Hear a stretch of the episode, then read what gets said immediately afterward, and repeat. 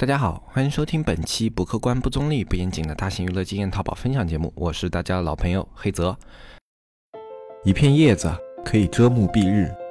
一番良言可以醍醐灌顶。我们在前方披荆斩棘，希望后来者一帆风顺，共享商业智慧，共享创业成功。欢迎收听本期纸木淘宝内训。那么在之前节目啊，我们闲聊了比较多期。那么这一期呢，我们正式回归我们的一个淘宝节目。今天我们在节目之前啊，回答的一个淘宝问题是来自于听友品味大成的问题。他的问题是：淘宝店铺被人克隆了怎么办？是被拼多多的卖家克隆的？有没有办法不让他克隆？可以通过什么渠道来解决吗？那么这个问题的话，其实是比较难处理的一个问题了，因为淘宝内的这些克隆啊、复制啊，你都有投诉渠道嘛。因为你大家都是在淘宝平台，如果别人抄袭。你的话，它是可以处理的，但是跨平台的话，这个问题一直是让人比较头痛的问题。但是实际上呢，这也是一个不算大问题的问题啊。怎么说这个点呢？啊，一个他去克隆你的店铺的话，大部分情况下他是一个二道贩子，就是说他把你的店铺所有的内容搬到自己的那个网上，就从淘宝搬到拼多多，然后他是把价格稍微标高一点，然后标高了以后呢，他的货品依旧从你店里下单。一般如果你的店铺品类这种东西比较杂的话，基本上他就直接。到你店铺下单，然后下单以后，然后他直接是通过你的店铺去发货的。其实他并没有在自己的店铺里面直接产生什么过高的利益，并没有对你的店铺产生利益影响啊。这是常见的二道贩子的操作，就是他店里的成交等于你店里的成交，他就是你的一个淘宝客啊。这个操作模式呢，它不会对你的店铺造成影响。那比较麻烦的是哪一种呢？比较麻烦的是这种，就是他跟你有相同货源，比如说你是一个专门卖鞋子的，然后你的鞋子款。式呢是自己在货源市场挑的，然后他发现了以后啊，他也找到了这个货源市场，然后找到了跟你一模一样的鞋，然后再把你的东西给搬过去，然后就直接用了你的这些图片啊、产品啊什么的，然后发货呢自己又有一个固定的一个货源商，就等于是白用了你的这些美工和创意。这种情况呢虽然比较难解决，但是也不是特别特别大的问题啊，因为你一般能让别人抄的一些商品啊，要么分为两种，一种是爆款，一种是正常款。那么如果你是爆款的话，它的流量要抢占能力肯定不如你的，那顶多就是在比价的时候给你分流了一部分的流量。那么如果你们是同一个货源商的话，直接可以用价格压死它，然后把它压死了以后，然后自己再恢复一个价格销量啊，啊，这是一种做法。然后另外一个的话就是通过直通车啊什么这种直接拉高你的一个销量比例啊，把你的流量进一步拉大，然后让这个店铺没有一个喘息空间。正常来说的话，一般啊直接复制店铺这样的。做法在现在的一个淘宝环境是拿不到大流量的，因为现在淘宝的话，它对一个这种产品啊，它一个图片的比同性啊，这个筛选是很强的。如果你图片是完全一模一样的呢，你只要流量有优势，它是很难获得展现的。所以不需要特别特别去在意这个问题，你只要做好你自己的店铺，就等于去影响了它，去限制了它。那么最好的情况呢，是你是个品牌用户，就你自己自创了一个品牌或者一个商标，那么这样别人如果用了你的这些啊这种标牌啊或者说图片的话，哪怕他们是跨平台的，你有原图啊什么的，都可以去举报他。只要你有原图，哪怕他去拼多多、去京东，不管去任意一个平台，只要你保有原图，你是品牌方，然后你是有商标持有方，那么你有这些东西，任意一个你都可以去告他，照样是可以去投诉的。啊，那以上就是去处理这种情况的一些思路啊。那如果你对这个问题还是不太清楚的话，你可以跟我们小安联系一下，你可以把具体的情况跟我们有个交流，这样的话我们可以更好的帮你解决这个问题，好吧？那么接下来的话，我们就进入我们今天的话。题，今天的话题是跟大家来聊一下最近淘宝新出的一个东西，叫淘小铺。那么淘小铺这个东西的话，我相信消息比较灵通的一些朋友啊，一定已经听说过一段时间了，因为它在之前的话就已经开始内测，现在的话基本上是各大一个服务平台都已经上线了。那么呃，对于这个东西也有很多人非常的关注啊，因为淘宝的话也是比较大力的在推这个东西嘛。那么我们今天就来聊一聊我们对于淘小铺这个东西的看法，以及我们对于淘小铺这个产品它的。一些建议啊，就有的人在说我要不要去做做淘小铺啊啊，我们对于这些产品也会提出一定的建议，好吧？那么接下来废话不多说，我们就开始跟大家进入今天这一期节目。首先的话，还是给一些听众朋友们介绍一下什么东西是淘小铺，因为肯定有很多听众朋友是还没有听说过这个东西的。那么我们简单的介绍一下淘小铺的话，它其实是淘宝推出的一个新的 APP。那打的口号呢，他们是要再造一个淘宝啊。实际上呢，我们简单来。去讨论的话，它就是一个针对于微信的社交平台营销工具啊，像拼多多啊，以及现在的这种微信啊，以及还有现在兴起的一些社交电商，这些东西都对淘宝它在社交电商方面的一个统治力产生了极大的影响啊。电商这一块明明是淘宝独占鳌头的，但是近年来啊，这些啊新兴的这种流量模式分流了淘宝许多的电商购物流量。那么淘宝呢，它为了去应对这个情况，已经做出了许多的一个对策啊，包括他去推自己的直播业务啊，去推自己的短视频业务，去收购那些短视频业务，然后去呃尝试着去收购微博，所有所有的这些渠道啊，他其实都是在想要去把社交这一块给打开，但是所有的这些努力啊，成绩都不是那么如意。除了钉钉啊，钉钉在企业社交这一方面确实是已经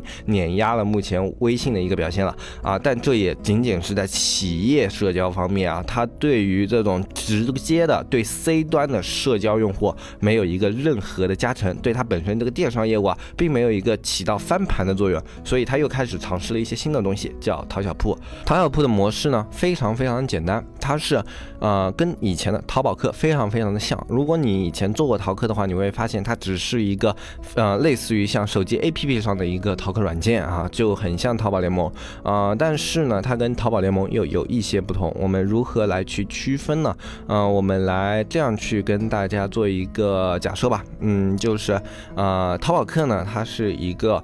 依托于淘宝平台的啊，在淘宝平台之下的一个非常呃明确的一个推广工具，而淘小铺呢，它是一个独立于淘宝平台之外的，就它并不隶属于淘宝，它是一个独立于淘宝平台之外的社交平台营销工具，它更加像是一个淘宝客和微商的结合体。简单来理解呢，我们可以说它是一个加强的官方的一个微商的平台啊。我们这样去理解的话，可能更好理解。你就当它是一个淘宝为了去微信推广做的淘宝官方的微商平台啊。那么它去做这个东西的意义是什么呢？啊，我们之前也说了，淘宝在这一块业务啊，它其实一直是受到了腾讯的封杀啊。最早的时候，包括封杀链接，然后后面的话封杀那种淘口令啊，包括现在淘宝你去分享的话，很多淘口令里面它都会出现一些繁体字啊、错别字啊什么的。都是为了去躲避微信的一些封杀政策啊！淘宝现在呢，它虽然可以分享商品，但是在步骤上会比较麻烦。你要先复制了，然后再打开淘宝 APP，然后再进入 APP 去点击这个商品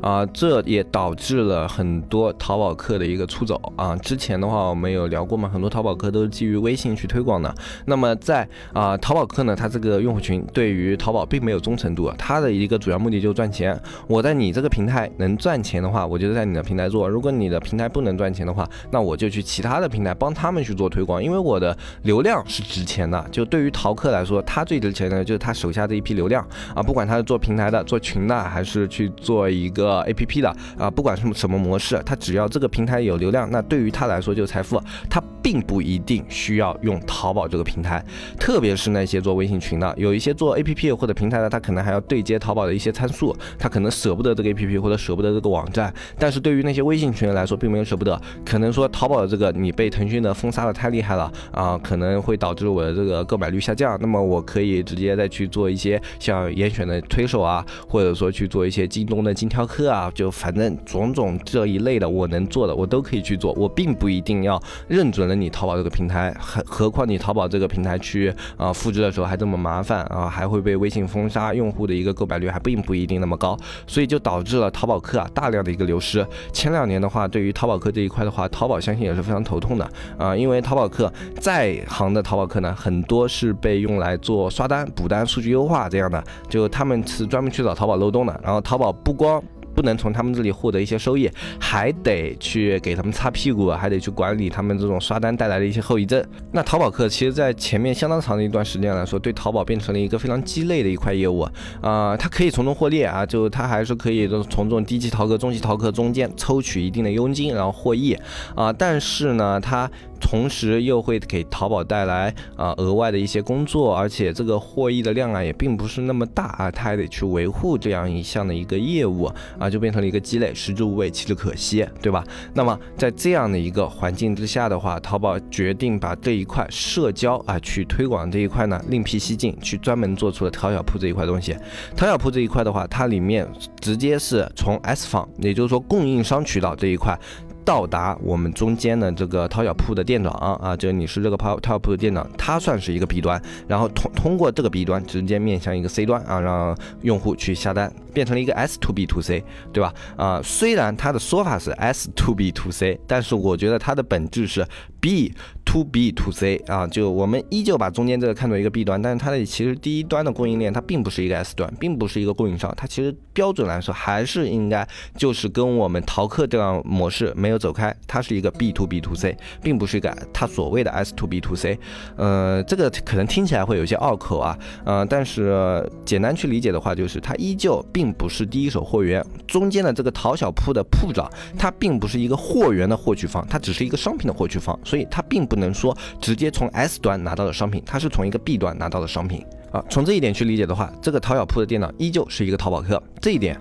啊，我们。不去做一些文字游戏吧，就不去细究啊。我们只是说它在模式上依旧是淘淘宝客的一个模式啊，并没有一个大的变化。但是呢，它比淘宝客有什么优势？其一，它可以直接在微信里面去做推广了。它里面通过一些这种文案啊、内容啊、一些编排，然后包括通过海报分享这样的一些模式，它可以直接让你的淘宝客在微信里面去做大范围的一个推广。你可以非常灵活且充分的运用自己的一个微信流量，然后去给自己的那些想要。售卖的推广的商品去进行导流，那么这就是啊，它和淘宝客最大最大的一个不同啊。但也正因为这一点不同啊，它也被很多人所诟病啊。就淘宝的话，它其实前面推的一些东西啊，都还算是有一些格调、有些格局的。但是这一次呢，就感觉是破罐子破摔了。那你微信封杀我嘛？那我想办法，我想办法一定要把你微信的这种朋友圈给弄下来。那我就直接做个微商平台啊，你反正有微商嘛，那我就让这一堆人全都成为我淘宝。的微商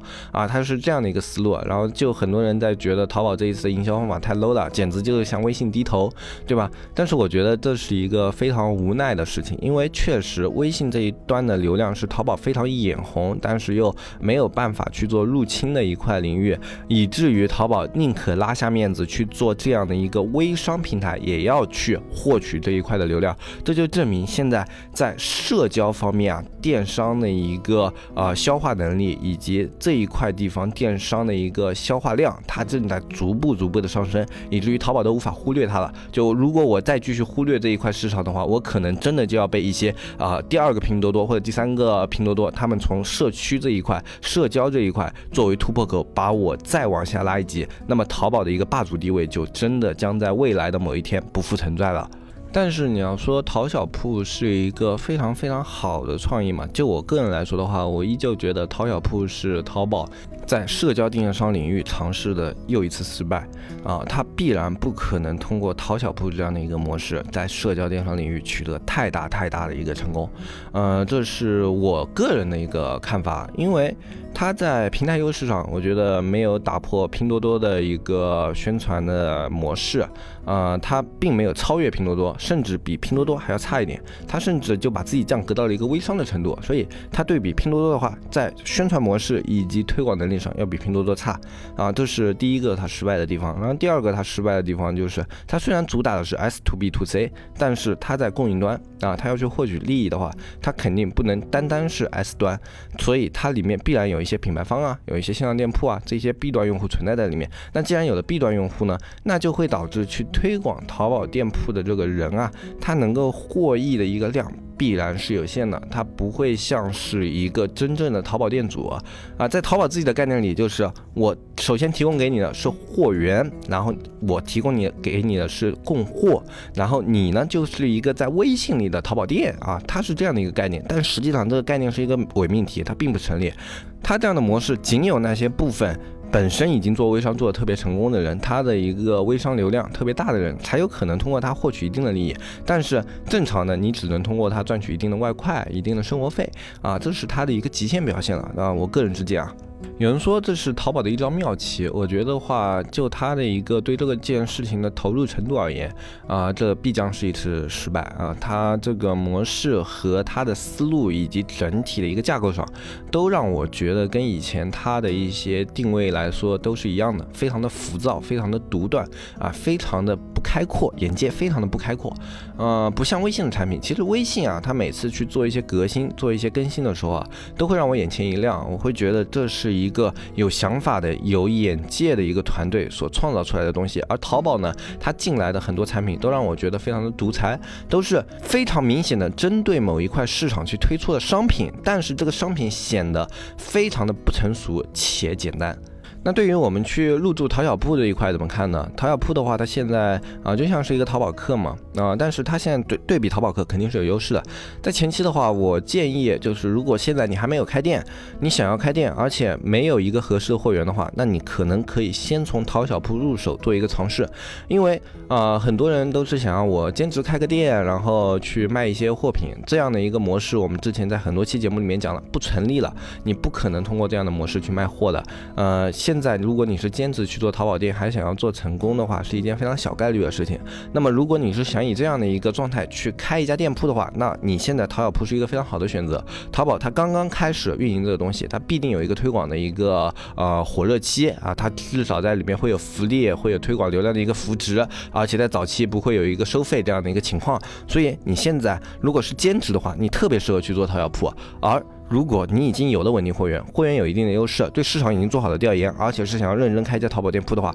我建议你依旧是去好好开你的淘宝店。它在那一方面，它的成功率和上限都要远远超过它这个淘小铺的一个表现，好吧？那这就是我们今天对这个淘小铺这样的一个东西的一个总结。其实整体说下来的话，它就是一堂属于淘宝课的文艺复兴，呃，它是对于淘宝课的一次呃。在根本上的优化，但是它并不是一个属于社交电商的文艺复兴。淘宝在社交电商，我觉得依旧是要摸索去尝试，然后才有可能从腾讯系的手下抢下一块市场。今天这期节目的话，我们就跟大家说到这里。如果你对于电商有一些想要了解的，有一些想问的，你都可以在节目下方给我们留言。简单的问题我会直接在留言里面回复你。如果是一些比较复杂的、不太好回答的问题，我会在节目里面的呃开篇跟大家去做一些简单的回复。那么今天这期节目就说到这，我是黑泽，我们下期再见，拜拜拜拜拜。